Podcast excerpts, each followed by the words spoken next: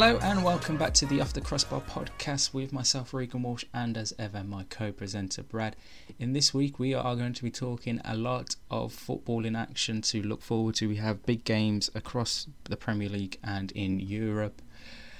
But as ever, make sure you like and subscribe wherever you are listening to us from, whether that be on Acast, Spotify, or Apple Podcast, and make sure you are following us on Twitter at OffTCPod for all the latest news and stories from around the world of football. And as I said, I'm joined by Brad, and the last few days have been entertaining football wise. Well, depends who you're asking, is probably because we always say this, but then you, you have to start thinking of the poor opinions of Leicester fans and how sad they're feeling right now.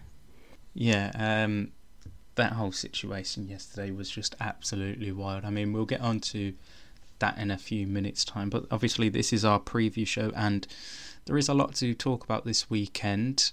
Um, mainly Sunday afternoon's game. Hopefully, it goes ahead. Uh, unlike last Sunday's game, got called off uh, quite late on. Uh, it is obviously Chelsea versus Tottenham from Stamford Bridge. Big fixture to look forward to yeah, a bit of a. It, uh, they don't class themselves as full. Like, like, it's a London derby, technically. It should be. They never fully class themselves in that way, but it's no. a rivalry that has, over the last few seasons, been a lot more fiery. Yeah, uh, obviously, the main thing being that like you've seen Tottenham improve over the last couple of years to make it that bit more of a rivalry. Obviously, we know both teams have actual direct rivals, being uh, Arsenal and Fulham, respectively, but it is one that has grown over the years in the Premier League and it's an interesting one to look into because Tottenham come into this game in a really good uh, run of form under Conte in the Premier League, still yet to lose under him, whilst Chelsea themselves, they have been on a slippery slope in their recent fixtures.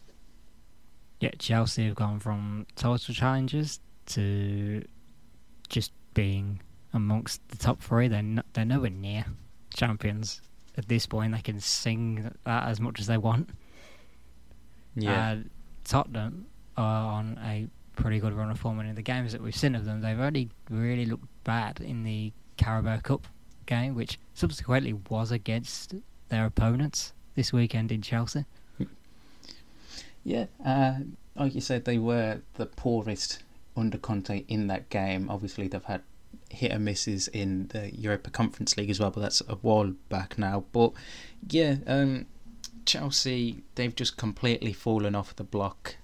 I mean, they're 12 points behind Manchester City, having played a game more than uh, Pep Guardiola's side, whilst Spurs are on the cusp of the top four, uh, having played like three games less than West Ham, who are in uh, fourth. So you've got to say, theoretically, it is fourth place to lose at this minute for West uh, for Tottenham, and then should they win the games, that would put them on 45. So realistically, should they win all three of them, they'd be level on par with what Liverpool are doing at this minute. So that's one of the factors that Chelsea have got to be looking at is they don't have the games in hand like the rest of the teams around them do.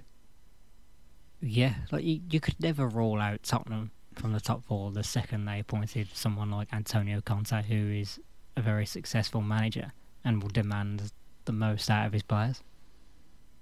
Yeah, I mean that I remember the, like one of the first few weeks after seeing like uh, his appointment, like under Nuno Espirito Santo, like the sprints that they were doing and distance covered was like one of the lowest, if not the lowest, in the league. And now, within weeks of Conte being appointed, they're up there within the top four or five in the league, and it has paid dividends to them because you've seen the rise that they've had this uh, last what two two and a half months or so since Conte was appointed. Yeah, a lot of that has helped. Well, a lot of that has led to them being a bit more defensively stable as well. And it mm. also helps that they're getting goals back in them again because Harry Kane's son sort of started to get somewhere now by the looks of it. Yeah, I mean he's getting goals here, there, and everywhere. I mean, he's got five goals in the Premier League in 18 games, which obviously isn't the best uh, run of form for Kane, but uh, for, for, what we're accustomed to. But it does seem to be that he is getting that bit of form, maybe to help Spurs get uh, a lot further in. Uh, the race for the top four, and then you obviously look at Heung Min Son, who's been probably their star player this season, and he's also already chucked in with eight goals this season. So if they can get Harry Kane firing again for this second half of the season, it could become a good uh, end of the season for Antonio Conte's side. Yeah, and if we're sticking on Son because he missed the game last night, so whether he's available for this one against Chelsea, we don't yet know. It may be unlikely. But that's mm. good of us because they've got Steven Bergwijn now. Well, yeah, I mean, let's go on to that game for a brief minute in time.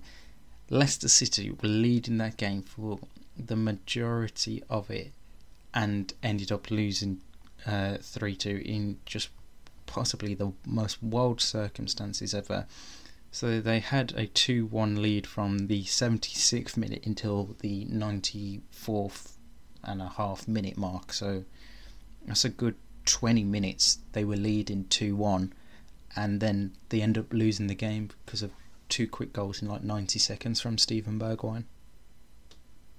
Yeah, well, I'd add a part with Leicester before after. But for Tottenham standpoint, how did they muster that one? It's the most un-Tottenham thing I think I've ever seen, and I have to say, the limbs that I've seen afterwards were joyous. Yeah, and what's even more crazy, which is something I would imagine you were going to allude to in a couple of seconds, is Spurs have been looking to sell Steven Bergwijn this January window. How would they had two bids and they've rejected him, both from Ajax? Hasn't Fabrizio Romano said that in tweets? Yeah. Uh, so, I think the last bid they submitted was like somewhere around 15 to 20 million, so I think they want a bit more than that. Oh, he's just added another zero to his price after what he did oh, last yeah. night, which we're very sell him at all. 100%. No, because mm. he's clearly someone who's got something to offer. Yeah, and if he can contribute with a couple goals a game, he does ease the workload on someone like Harry Kane for the remainder of the season, not having to push him to get 30 goals a year a season for him because uh, they were his first two goals in the Premier League this season, which is crazy to see. Um, yeah, well, I think we need to say he has been pretty poor for the majority of it. This this performance came out of nowhere. Yeah, it's just un Bergwijn like because it before that game yesterday you could understand why Spurs were wanting to sell him because like you said he hasn't really worked out this season at Spurs and his time at Tottenham hasn't really been the best. Maybe it was but his audition. Then you look at maybe maybe they're just not gonna keep him, and that was just like, right, go out there, win us the game, and we'll be able to sell you then. Hmm. Well, I mean, they've got what 10, 11 days left of the transfer window. Be very interesting to see what does happen now for the rest of the window. Do Spurs actually sell Bergwijn, or does he stay on for the remainder of this season? It is something to definitely pay attention to. But on Leicester in that situation, it's just absolutely baffling that they managed to drop th- the three points there. It's baffling, but I'm guessing you didn't check out the full game. I, I'll, I'll admit I didn't either, but I'm going on the discourse of everybody else, and that's the Leicester didn't really deserve the win. Mm. Apparently, it's... it was uh, mainly Tottenham in the in the game, and yeah, but it doesn't excuse it. You can't collapse all that. No, hundred percent, you can't. But like, no matter whether you deserve the win or not, you should still be able to hold on and uh, keep victory. Like conceding two goals as late as they did is unheard of. Like it's the first time, uh, or the latest time that two goals have been scored in a game from a team that's losing that going to win since obviously the Manchester City QPR game a decade ago now, which is just like very questionable of Leicester defensively. I was going to say, was it comparable to the Aguero stuff? I mean, obviously, it doesn't have the same reatifications. No, not not in the same stuff. context and the moment that it was, but Mm. in in part it, it kind of is. Yeah. But at the same time, I'm looking at this as a neutral and thinking Leicester over the last couple of years have been that team that do slowly start to bottle things like their top four over the last two and a bit years like most of the season they'll be in the top four and then they slip away and then it's just like is this not really something we should be accustomed to You call it a Leicester thing, but could you potentially be calling it a Brendan Rodgers thing? Because is this not the typical Brendan Rodgers way of things? Is this the start of the downfall? Is what I'm suggesting. Or I did that actually really- start quite it a while is. ago? I think it started earlier on this season. But yeah, I understand where you're coming from. Like it is typical Brendan Rodgers. I mean, you think of that season he was with Liverpool, how close they were to winning the Premier League, and then they slip away. Excuse the pun intended there. Um, with that performance, and it's one of them where question marks do have to be start getting as Like, yes, he's a good manager, and what he's done at Leicester, winning them the FA Cup, won't ever go unrecognised. But a tenth place finish this season for them. Question marks have to be there over his future, I reckon, if they stay where they are for the remainder of this season.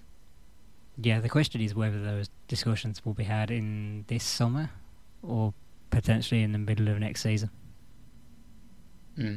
Because I mean, obviously, we do have that month break next season with the World Cup. Do they make some adjustments then? If they start uh, 2022-23 season poorly. Yeah, and it will obviously be dependent on how they start next season if they kept him as well. And it wouldn't be the easiest of decisions considering the success that he has actually had. Look, he's won the FA Cup with them literally in the last six months. No, not six months. Seven. But half a Seven year. to eight months. Just around half a year. yeah.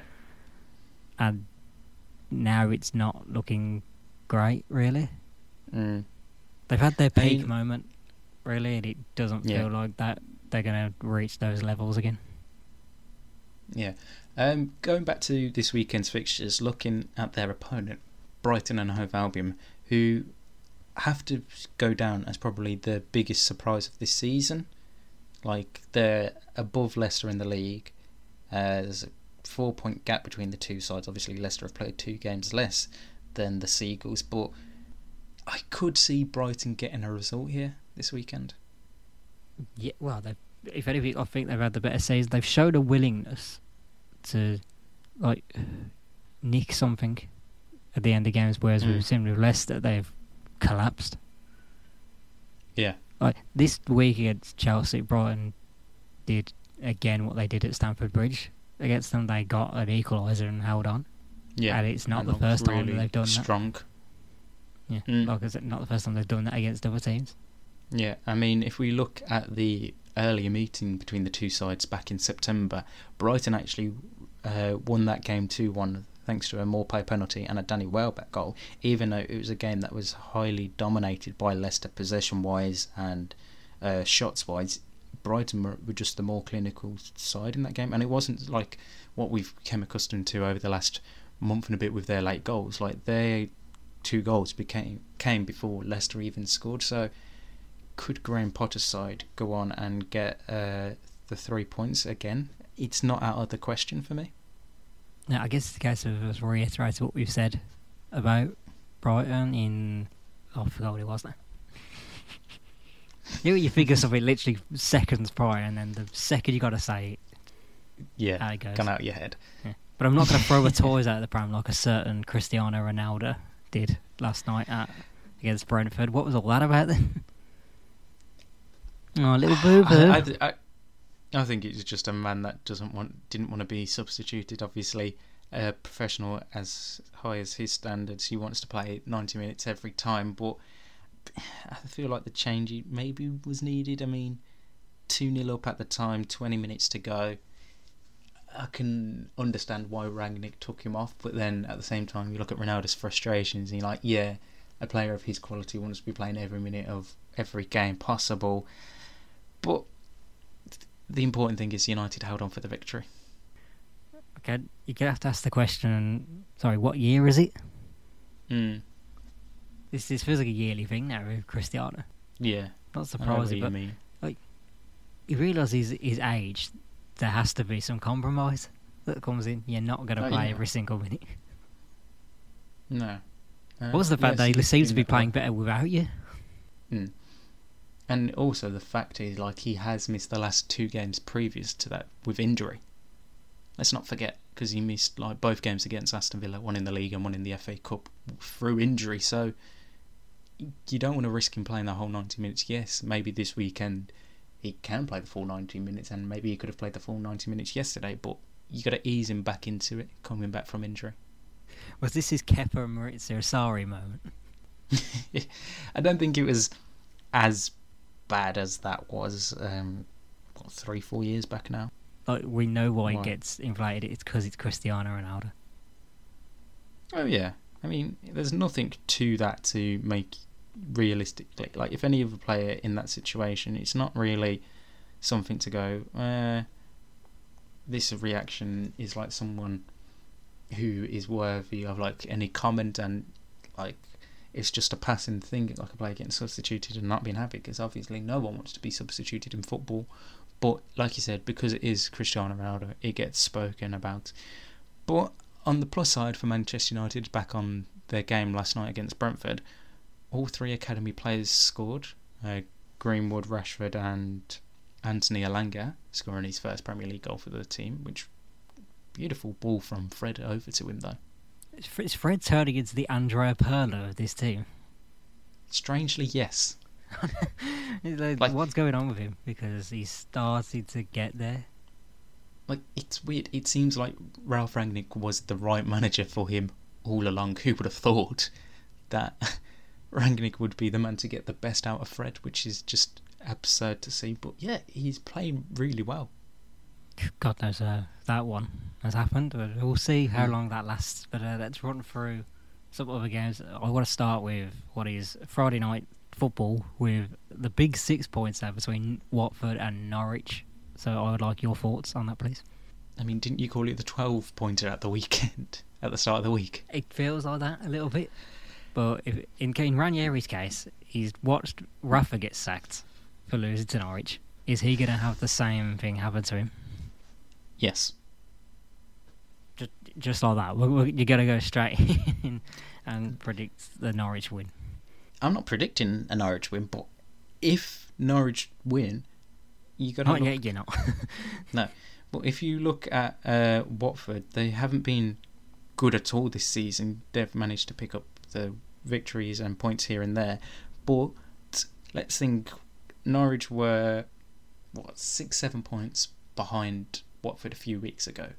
Now they have the chance to overtake Watford and drop Watford into the relegation zone, which is not something any of us would have thought at any point of the season. the Dean Smith effect. Yes, I mean, Do you know what he's become? what? He's gone from Dino's tricky villains to Dino's tricky canaries.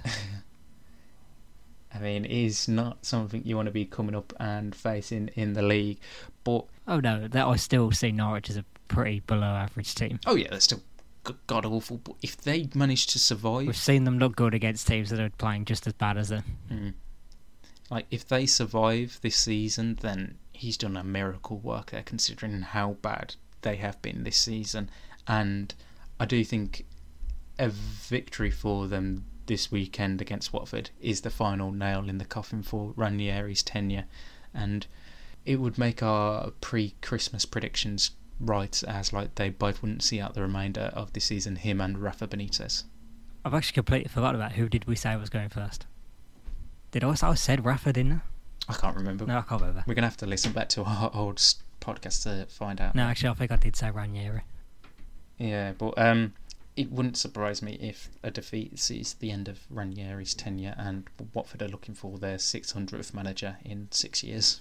oh, so good. Yeah, speaking of new bosses, let's move on to Everton against Aston Villa because Big Dunk's back in the dugout. Come on.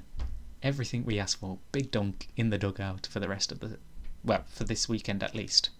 J- just not when they're coming up against my Aston Villa t- team. This is my worst nightmare. Why? Why does it Uh. always happen against us? We always face the new manager bounce. And like you said, you end up being the charity for them as well. Could that be on the cards Yeah, this weekend? I think there's every chance just because I've watched my team so much in this situation and we just give them things that they need. Mm. We we ju- we were like we see with Manchester United, they look so bad, yet win games Mhm. at times. We look so good and lose games. Yeah. We're the opposite, and I worry that could happen this weekend. Mm. It's going to be one of them where I feel like he- Big Dunk will get that team rolled up and like properly at the walls, ready for anything. Not even just say the stadium's going to be fired up. I've already seen posts like, I can't wait for Saturday. They've not said that all season. No, and it's going to be a very telling story. But then you get to look at the Villa front, and uh, you realise, like, Coutinho came in the other day against United in the league and had a good performance, getting a goal.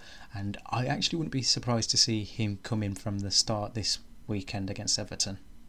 Yeah, I don't fully know at this moment in time. We've not had Gerrard's comments yet. I so it could happen, Mm. but I wouldn't be one hundred percent. I know that Luca Digne probably will start in his return to Goodison, Yeah, which would be very interesting. yeah. I mean, that whole thing itself is just going to be very interesting to see what happens. As to like, Yeah, they won't boo him. no, I don't see that happening at all. But it's one of them where could he bring that X factor? Because he, obviously he he knows Everton inside out, and he could find that bit of weakness that they have in their squad, and maybe fire Yeah. Villa to uh, a victory.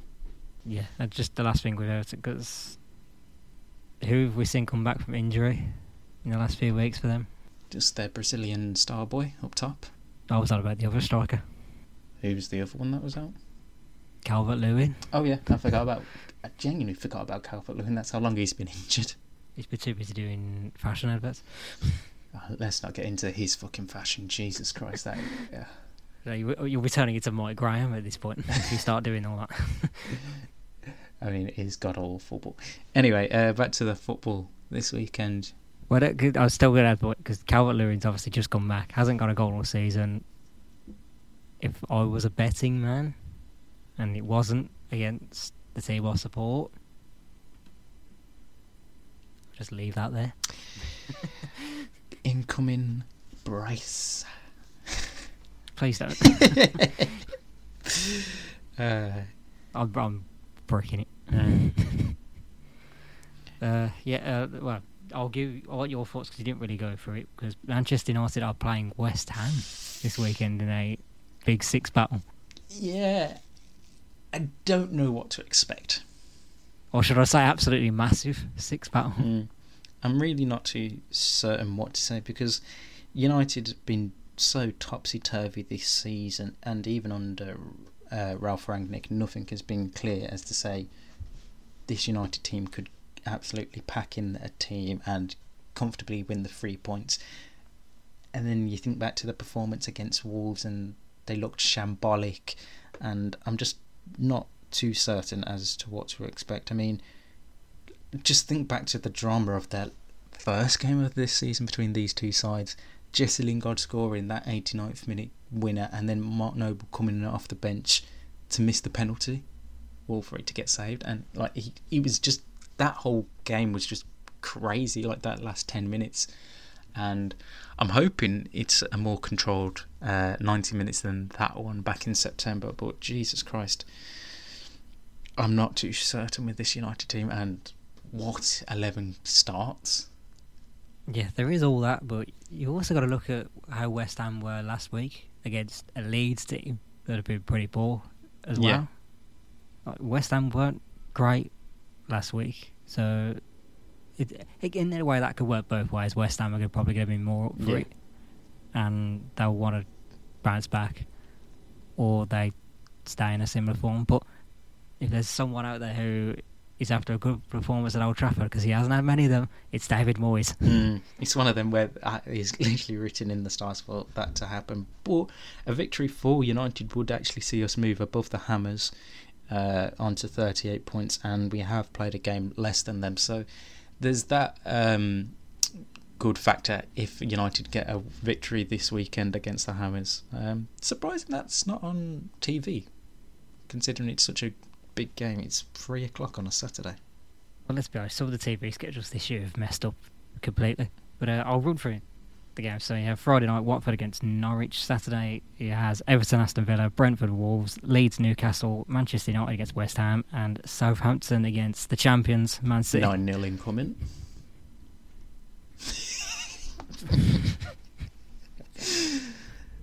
uh, yeah, I'm giving them no hope at all on that one. Uh, and the Sunday fixtures as well. Arsenal take on Burnley as of recording. It probably won't happen though. Uh, C- Crystal Palace against Liverpool. Leicester, Brighton, and Chelsea, Tottenham Mm. are four. Decent uh, weekend of fixtures. Should we make the prediction? Arsenal, Burnley, is it happening? Yeah, I think it does. But if he gets called off, we know it's not going to be Arsenal's fault. Yeah, I mean, I've literally seen nothing on it. Uh, what do you call it? So far to say it's getting postponed. So I'm bloody hopeful it doesn't get called off. But then again, we didn't know about we didn't know about Burnley Everton before. It was it Burnley Everton? Yeah, it was Burnley yeah, I mean, Burnley haven't played in what seems like six years in the bloody league. No one knows what's happening with Burnley. Mm. Is it weird how quiet it is? Yeah, I mean, this week, You only, you only hear about it like the day before the game. like this week, it's been really quiet. I haven't heard anything about them, like potentially having the game called off or any players back. It's a strange one.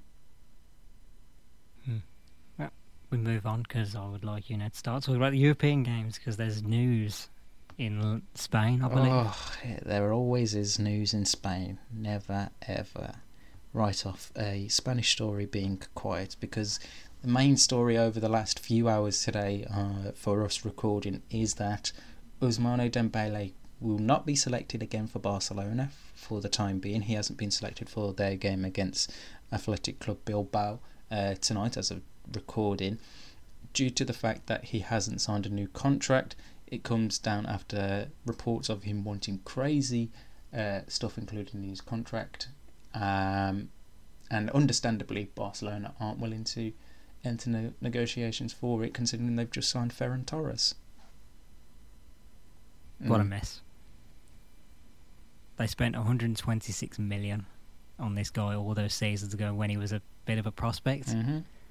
Injuries have hampered him. Yeah, So it's partly like just unfortunate circumstances and the fact that he hasn't been good enough when he has played as well. yeah. I mean, it's like it makes sense as to why Barcelona are doing this because, like, even if he wanted just a bit more than what he's currently on, and it's been it's a reported two hundred and ten grand a week what he's on, which is baffling considering like the amount of games he's missed through injury and all sorts. So you can understand like Barcelona It costs that much just to repair his hamstrings. well, yeah, that is true. Um, but it, it it doesn't surprise me at all. Like we've got to a situation where he has six months left on his contract. Barcelona are a club who are trying to restructure players' deals so they can sort out their wage structure better and try and get out of the crazy debt that they're in. So for me, it makes perfect sense as to why Laporta and the rest of the Barca board have decided to do this. Yeah, the whole thing is it needs rectifying. It sounds like they're making the steps to do that. Mm. The question will be who is going to actually take the punt on Ousmane Dembele? Well, that's the question.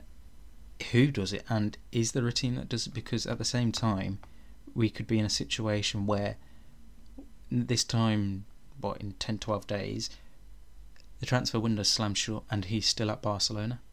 And they're going to be having to pay. Because I doubt he's going to want to cancel his contract with six months left. And then Barcelona are in that sticky situation of do we sit him on the stands and continue to pay his 210 grand a week, or does he somehow get back involved in the squad? But then you look at the fact that he could have some certain incentives in his contract, like any more appearances made or uh, goal bonuses, assist bonuses, and you're like, ooh, that's one of them where you don't want him to be involved in the squad. And then Dembele's point of view in that is if he's not playing for the rest of the season, who's going to look at to sign him in the summer? Yeah, um, Joan Laporta is in his office, just thinking, there are any football clubs out there with a lot of money to spend. Say, um, I don't know, maybe have are backed by Saudi money. Um, I've got I've got one off the top of my head. They play in England, in the northeast. Go by the name of Newcastle United. Does that ring a bell to anyone? Because he goes, "What the hell's a Newcastle? What you buy me a Newcastle? Oh, I'll take that to live in. What, what, were they in the Super League? Uh, Never yeah, heard of them. But I mean, like currently, um, again, we're not sponsored by them, but Skybet have got them as the favourite to sign Dembele. Again, I genuinely just think that is down to the money that they can spend. But if you look at that for Dembele's career, is is that a good move considering if he does go there January, they could be in the championship next season, which is not something you want to be doing as a player at his age. It isn't, and I feel like he will be looking for a club that's in a Mm. better situation. All money talks, and he does go there. For Yeah. we know. it's going to be interesting to see like what a, uh, wages are going to be offered around to him and what clubs, if any, make a move for him over these last two weeks of the transfer window. It, it will just be a very weird fact seeing Ousmane Dembele on the wing before he pulls up for a hamstring injury, go for the cross, uh, but then sees that he's got Chris Wood in the middle Yeah. to try and heads it. which is just absolutely hilarious to potentially see. Oh. But I mean, just having a quick look before we continue with the Spanish stuff for this week. Uh, some of the other clubs being linked with Dembele, they've got Chelsea as second favourite. To me, that makes no sense at all. Then uh, I'm not going to go through the whole list, but you got Manchester United third favourite. I mean, he always is constantly getting linked with a move to Manchester United. It seems every blooming year since uh, he's arrived at Borussia Dortmund. Uh, and then PSG fourth, uh, Inter Milan and Juve also on there as well. So, I mean, just having a look at the few clubs, I'd genuinely say Juventus would make the most sense because obviously they lost Chiesa the other week to an ACL injury, so that's eight, nine months he's out for. But I don't feel like they're the type of club that will be willing to spend his wages on him. I don't know. It sounds like a very Juventus Mm. thing to me. I had a point with United as well. Why wouldn't you want him? Is it because you've already got a, another underperforming winger who's also a prospect? and French. I know you're on about Rashford. In, I know you're on about was on Rashford about in that English one. situation, but I was thinking, No, no, I was on about the other one. I wasn't about the, the seventy-three million pound one. eh, we'll let's, we'll keep Jadon Sancho out of this conversation for now. But uh, yeah, um, But yeah, Rashford as well. Go on. I mean he's You brought underperforming this this season. Let's be realistic. But yeah, the whole situation with Dembele, he's on form now. What are you on about? mm, this whole situation with Dembele is just going to be very interesting to see if any club does make a move for him over these last two weeks or so. I can't call it if I'm honest. Personally, I don't think anyone does. Unless we have like a shock like the last few days of the transfer window. I don't see anything happening. Right, um anyway, back to looking at the rest of the stuff in Spain this week. So um today there's one game uh, between Getafe and Granada. Uh, then on Friday there's Espanyol versus Real Betis, which I think is going to be a real uh, easy win for Betis, who sit in third place in the league, which is absolutely baffling to see. Real Betis that high up in La Liga, and then uh, on Saturday evening we have Atletico Madrid versus Valencia in a big, big game for Atleti, who have slipped down to fourth in La Liga and are having a really bad season under Simeone. Yeah, not the season that was expected after Yeah. obviously being the champions last season. A lot of it has been down to the mm. strikers haven't been good enough. It's Is just, I don't know, they've just not been as consistent. Like, it's gone under the radar how poor they've done this season. Like, their top scorer in the league is Angel Correa with seven goals. Uh, obviously, Suarez also has seven goals as well, but it's like no one's talking about how bad it is because of what's happened at Barcelona, which is obviously also appalling to see them, but it's a really bad season for Simeone's side. I mean, they sit 16 points behind Real Madrid. I know they've played a game less than uh, their city rivals, but it's crazy to see how bad they've done this year. Yeah, it's not just because of Barcelona stuff and everything that's gone there. Real Madrid as well. Yeah. They're back almost, just Mhm. running away with the league again. So yeah, that's gone under the radar slightly. I mean, it is really baffling because I'm sure I've seen stuff this week where like they were already out of the uh, Spanish Cup. They lost uh, in the Copa del or the Super Cup that they had the other day. They just about scraped through to the last 16 of the Champions League this season, and obviously they face Manchester United in about a month, month and a half's time. It's going to be very, very interesting to see what happens for with Atletico for the remainder of this season. You also forgot the last part, and it's that they're going to be selling their best striker I apparently, according to Twitter. uh, leaving the club this sum uh, this window. Maybe in the summer. Uh, and then I don't want to give my opinion on that stuff, if I'm honest. uh, just the final bit of the games in Spain this weekend. Real Madrid host Elche on Sunday afternoon, and uh, Barcelona they travel to Alaves on Sunday evening. Uh, so yeah, it's going to be a very telling time in La Liga for a lot of uh, well, Barca and Atletico over these next uh, two weeks or so with transfer window stuff and can they get their seasons back on the track. Uh, elsewhere in the world of European football, we'll head over to the Bundesliga now and Bayern Munich continue to do Bayern Munich stuff. And this weekend they travel to Hertha Berlin, who are 13th in the league. So I'm expecting an easy win there for uh, Julian Nagelsmann's side. I nearly forgot who is in charge of Bayern Munich then.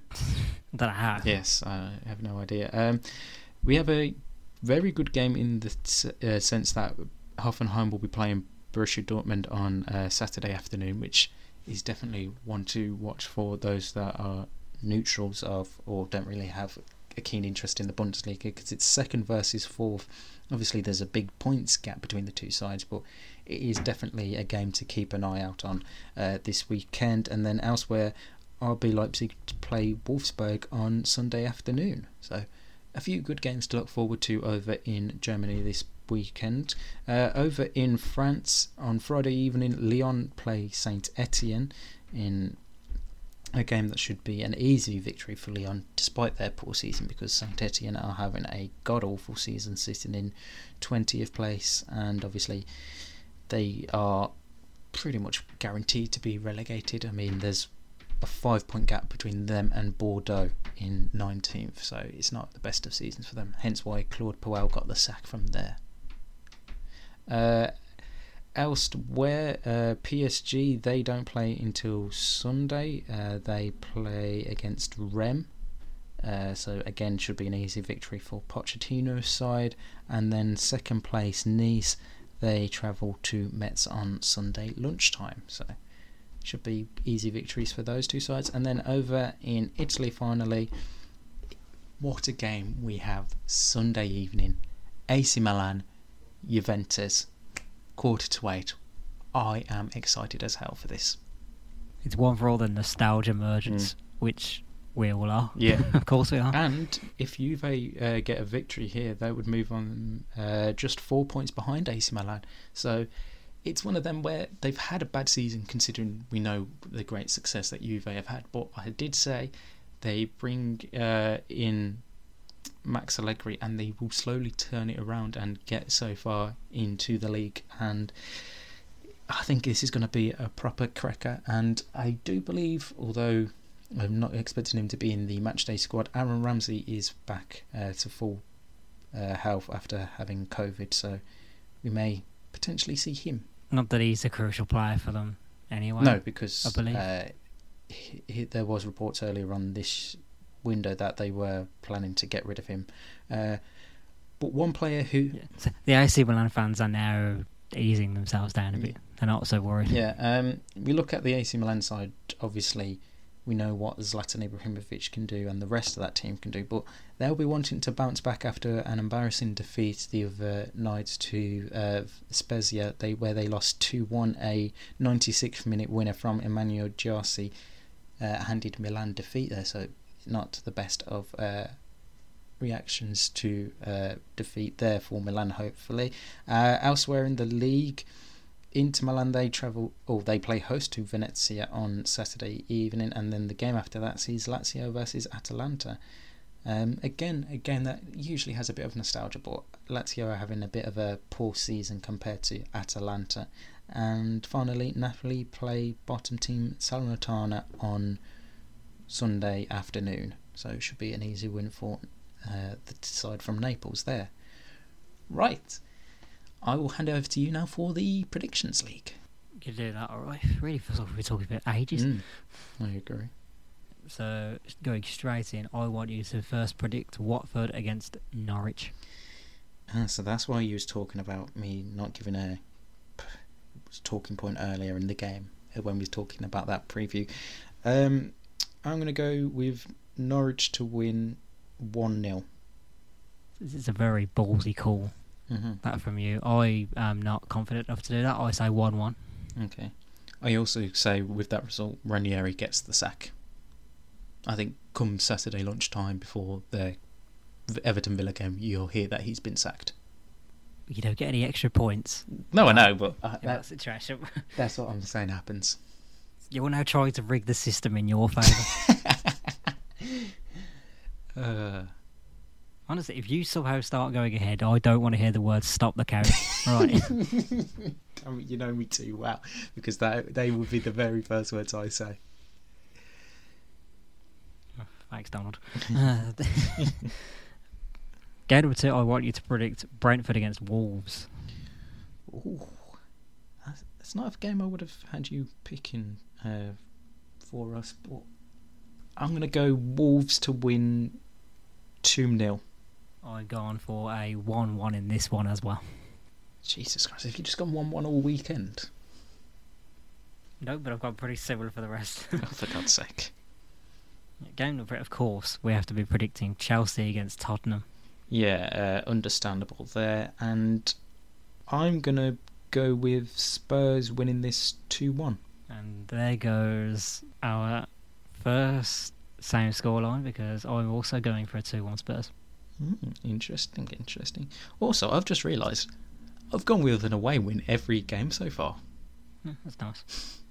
Fourth game, it's first from uh, the European or random games of the Fourth game. Of course, I was going to make you predict AC Milan against Juventus. Um, Jesus Christ. Uh, I am going to say that finishes as a Desmond 2 2 for me in that one. See, I have a winner in this one, and I think it will be AC Milan. Okay. They're going to win 2 1. Mm. Okay. What's the next one you got for us?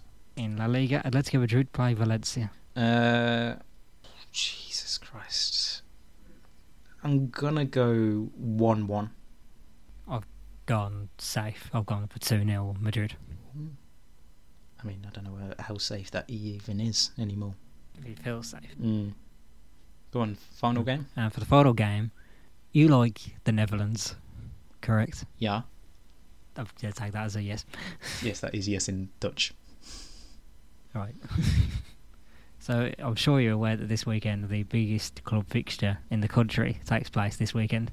Yes, everyone does love this big game in the Netherlands on Sunday afternoon. PSV take on Ajax, and if I'm right, because I, didn't- I didn't check the table before this, so I remember seeing it couple of weeks ago. PSV still top. Mm-hmm. There's a point between the two sides. So there's a lot to say. It's a very tough one to go with. hmm which is exactly why I've gone for Ajax to win 2 1. I mean, you haven't even let me get my prediction out of there. Jesus Christ. I just said it. It, it worked in the joke. Okay, uh, I've gone for a second Desmond. I'm going for 2 2. I've gone for low scorers in every single game, pretty much. Mm, and I've gone for a bunch of away teams to win. So I've gone with three away teams to win, and then the last three games I've gone four draws. Uh, right, um, a reminder heading into this weekend, there's a five point gap between us two. Uh, you're on 70 points, I'm on 65 heading into this weekend's games. And uh, as we always do, we always get that extra point in fantasy. Uh, so actually, I should be on 66 points because of this midweek fantasy, because I beat you on fantasy points because I got 86. And how many did you finish on this week? I finished on 49. I I'm sucking at fantasy football at the moment. Yes, so it's actually a four point gap between us. Uh, have you made any changes to your squad this weekend? One change, very simple. Odsonne Edouard has gone out and Neal Maupay has come in. Mm, and I've also made a very simple change. Uh, Trevoh Chalobah out, Trent Alexander Arnold in, and he's captain in my side this weekend as they play Crystal Palace Liverpool. Yeah, I should probably mention I've changed my captain from Jorginho, who absolutely sucked, Mm-hmm. and it is now Bernardo Silva. No, it's not Bernardo Silva, it's João Cancelo. Sorry. I mean, same team, different positions. Um, right, Cancelo's getting dropped now. please don't, because I've also got him in my team. uh, Pep listens, we know this by Yes. now.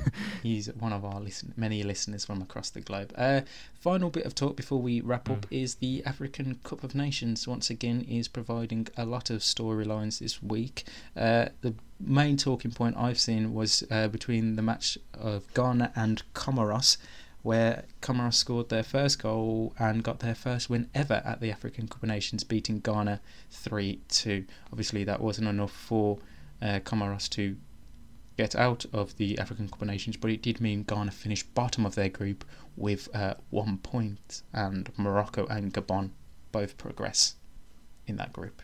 Ghana went out to a team that I genuinely didn't know existed. Uh, they're ranked 132nd in world football. I did not know it was a country. Yeah, very uh, hot country and uh, great flag. I'll give them that. Gen- I, I, like what geography. I'd, I'd like to think I'm pretty good at the countries. Clearly, I'm not so good because I've never heard of some of the ones that are competing this year. Like Comoros, I've said. I've also seen Mauritania. Like, Yeah. never heard. Sorry, just never heard of them. Uh, yeah, elsewhere in the uh, teams that have qualified for the knockout stages, we have Cameroon and Burkina Faso, Senegal and Guinea, uh, and Nigeria and Egypt have both gone through. Uh, we are we are set to head to the final match day in Group E and F. Uh, we've quite a lot to play for in both of those groups in terms of who can go through. Uh, so there is a chance that Algeria, as it stands, will be going out, finishing bottom of their group. Which is probably the surprise because people were fancying Algeria Yeah. a little bit. So that would be very shocking to see uh, them go out. And uh, however, it would be good news for Manchester City as Riyad Mahrez would be back. Oh, like they need him. Well, yeah. I mean, like we said, the league title's already done and dusted, so it's not something they need or want re- necessarily. Uh, right. That is the end of this week's podcast. Uh, we'll be back in our usual spot uh, at the start of next week to wrap up all the talking points from around the world of football. I feel like we have to apologise for the lack of Peter Drury. That is quite something award this week. Yeah, um, I actually haven't seen anything worthy of it, so Maybe people need to start telling us things. Hmm. Like, You know what, Twitter? We tell you this every episode. yes, at the start and at the finish. And just for a reminder, it is at off TC Pod. And that is where you can find all our episodes. Technically, it's now the listener's fault if there isn't an award. and also ours if we don't find anything this week, which I'm hoping there is. I'll do enough work as it is. yeah, you do, to be fair. Uh, right, we'll be back at the start of next week uh, to wrap up all the weekend's action and any talking points, including the future of Ousmane Dembele, maybe. Uh, until then, like, comment, and subscribe. Follow us on Twitter and all other social medias. And until next time, it's goodbye from Brad, See ya. and it's goodbye from me. We'll see you soon.